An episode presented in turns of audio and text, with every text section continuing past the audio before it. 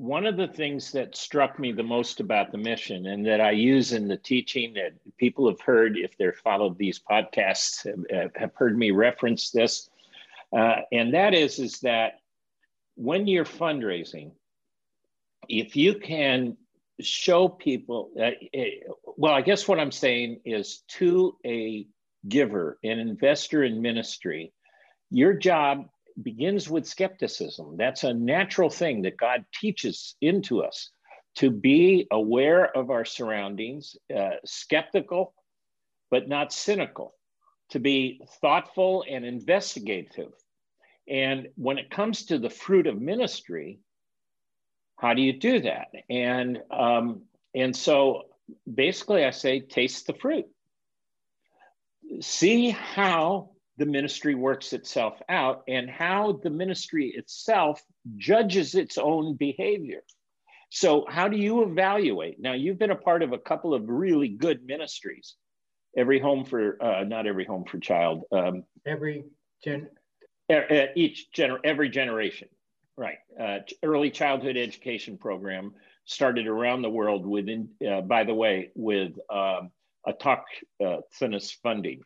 These are ministries that are self-run, self-governed, and um, and self-funded that uh, you help develop through training. So you're very familiar with this uh, situation. But as as you are telling the story of the rescue mission, you're also able to tell the story of your transformational program, the program that takes people from survival to fullness, uh, you know, wholeness in God.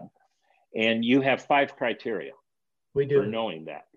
And so, why don't you tell us a little bit about that mm-hmm. and how well, that affects your ability when you're in a, let's say, a first time fundraising situation with someone? Right. Okay. Yeah.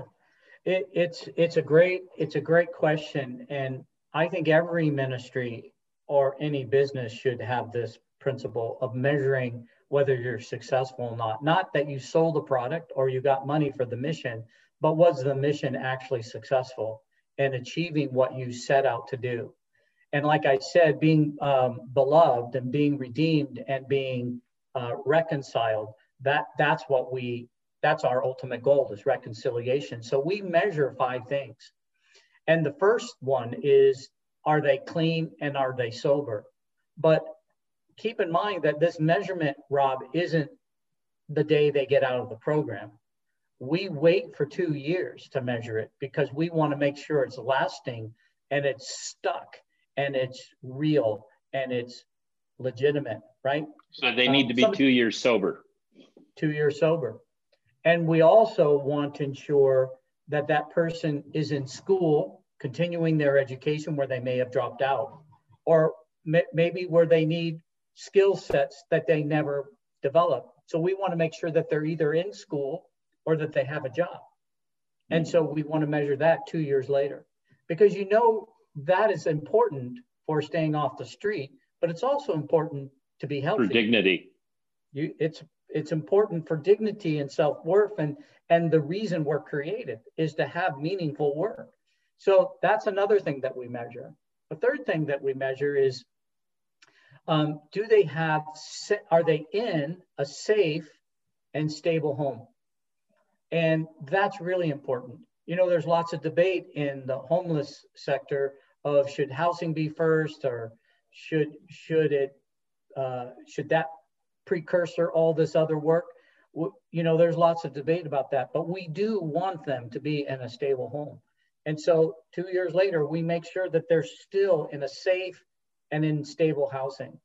And the fourth thing that we want is that we want them involved with the church. Um, we, we believe so strongly in the gospel.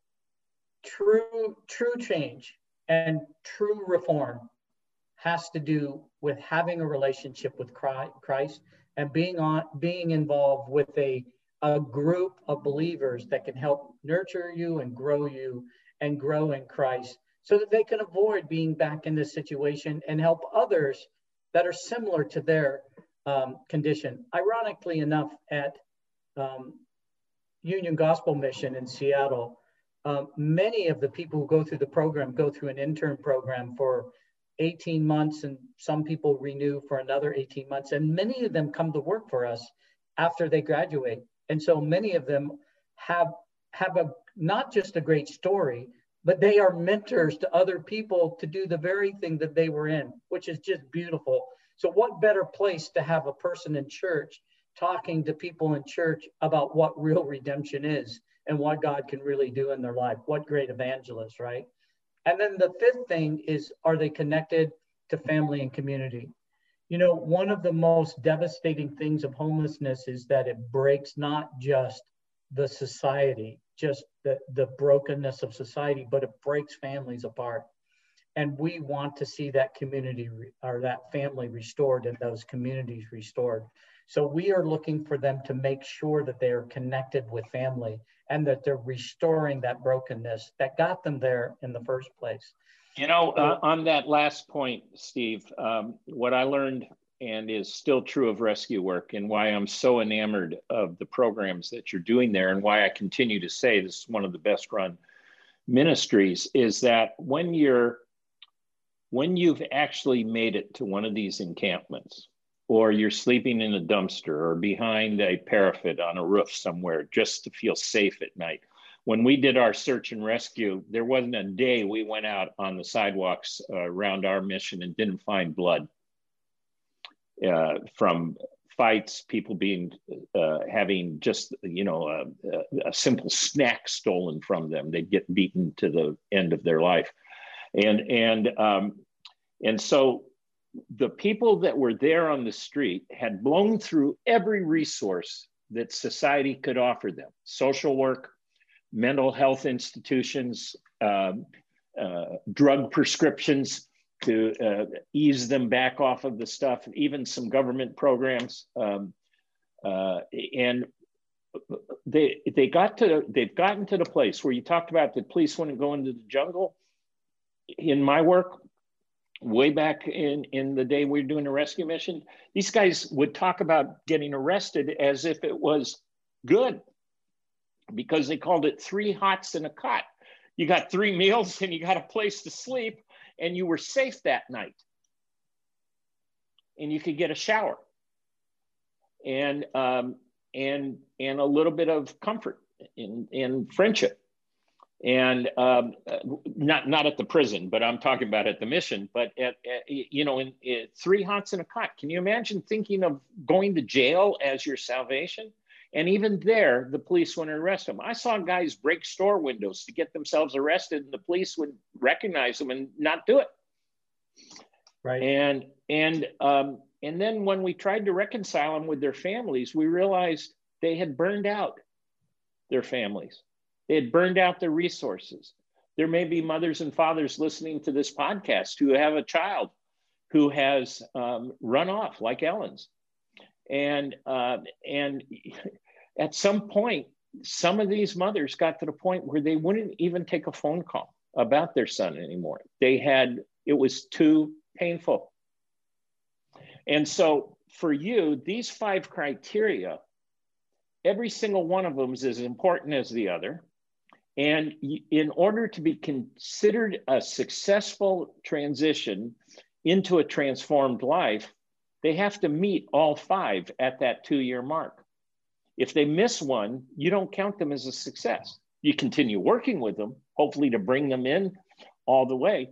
And so the numbers um, are nearing 80% of, of the of people actually meeting all five criteria two years later. And anyone that's worked with homelessness or anyone that's known anyone that's been drug addicted or has been drug addicted themselves knows how hard it is to be clean and sober, to be reconciled with your family, to be in a job, to be in a community, to be, to be known by the mission so that you always have a contact point that's good that's willing to give you a donut and give you a hand up out of the mess and willing to listen to you.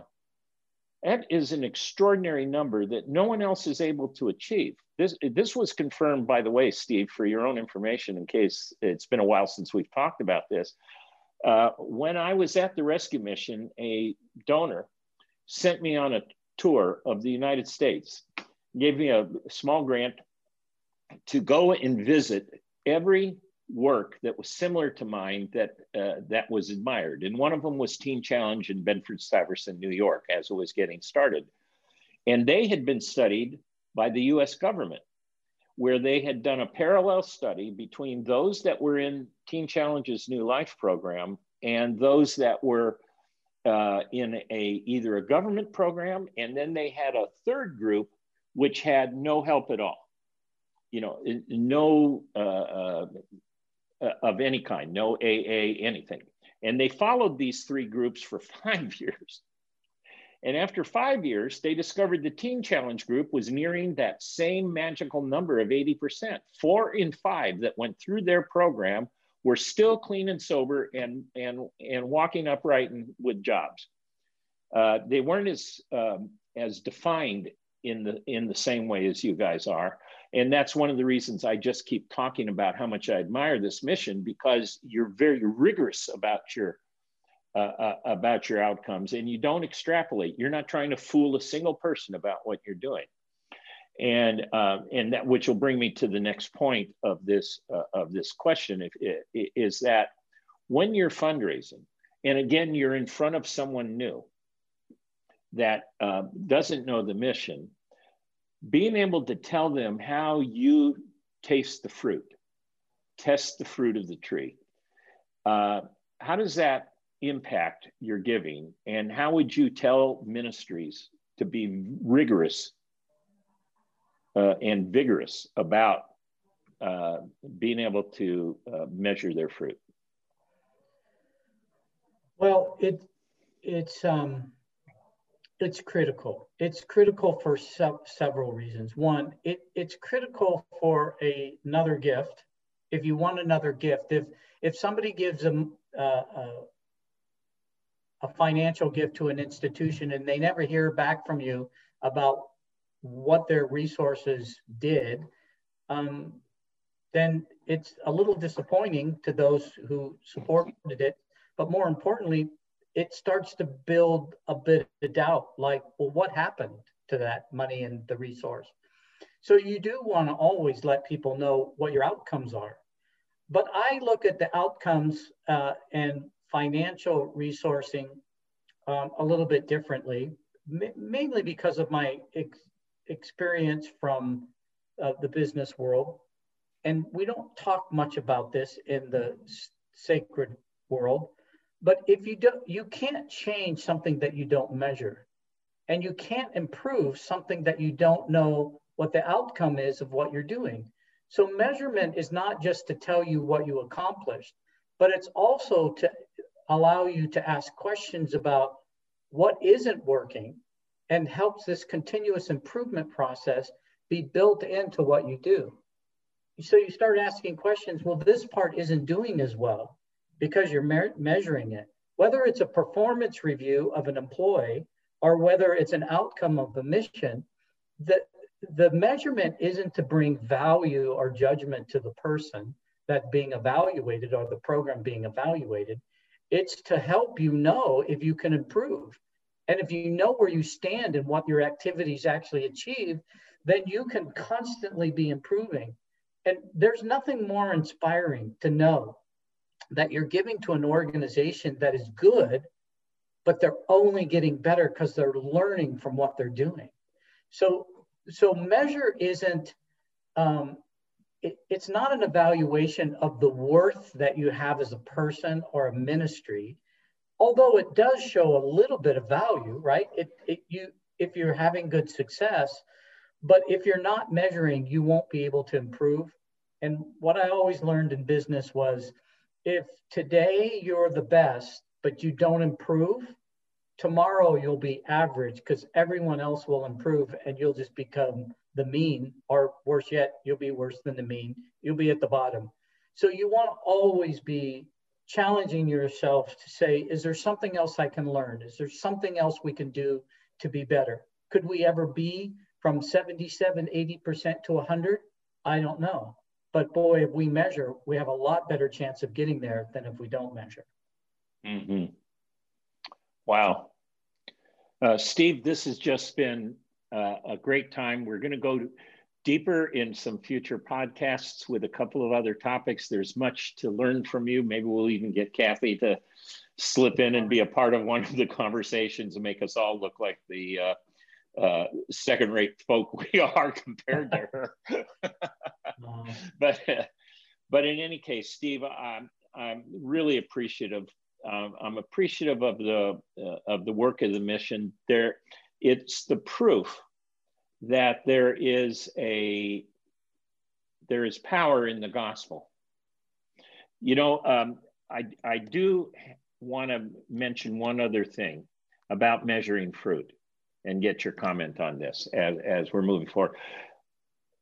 People will come back to me that are uh, evangelism, for example, and they will say, "Well, what are you asking me to do? To tell you the heart of man?" to tell you that they've had a some sort of conversion experience because their mouth said it when their life doesn't show it you know uh, all of that uh, so how do you measure something that's unmeasurable which is the heart of man only god can measure that.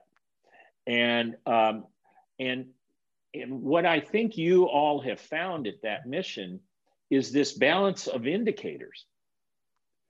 You want to see them involved in a church community in the hopes that even if they're not fully embracing the gospel at that point, they're at least around people that will encourage them and build them up and um, hold them accountable for their walk in Christ, which is uh, what a church does, and equip them to be outreach themselves. And so you can't look in their heart, but you can sure look in their steps. Yes. Your thoughts? Well, I, I, I think when you talk about the gospel and salvation and who brings salvation, only God. We know that, but there are things that you you can measure. I, I wouldn't say that when you measure the gospel and salvation that there's a, a causal effect that says I did this one activity and got, somebody came to know God, and it was that activity. I think there are several things. Um, so there's no causal link between any one thing. But I do think you can look at the gospel and salvation and redemption. And I think there are things that you can measure that would allow you to at least have indicators of several causal uh, effects and achievements that you have that would give you an idea that redemption really does um, has happened and I think that you could measure those things and, and we could be diligent. But keep in mind that measuring and salvation isn't an end in of, of itself. It's the beginning of a process. If we don't constantly see that the gospel is to help us grow and mature into more wholeness in our life, no matter where we are on that spectrum of salvation, if we're not all growing to be more redeemed, not that redemption has phases, but if we're not constantly being renewed with our mind, constantly being renewed with our spirit, if we're not measuring and looking and evaluating those things, I think we miss the point of the intention that God has for us, not to measure us, but to grow into the fullness that He has for us, to be um, closer to Him and more aligned with Him and able to give more of ourselves because we're healthier and whole. And all of those are um, causal links that can show that the redemption is really solid in our life. And that to me is a beautiful thing. It's not a judgment, it's not a criteria that's hard to measure or want to measure. It's something that I feel is is the beauty of what we do. And we can encourage, I can encourage you to say, you know, Rob, you helped me in my life grow um, to be a uh, challenge me in my my walk with Christ. And I've challenged you, I hope, with with oh. things oh. that we've said and done with each other. That's what the body is supposed to do. That's the nature of God. That's the nature of relationship.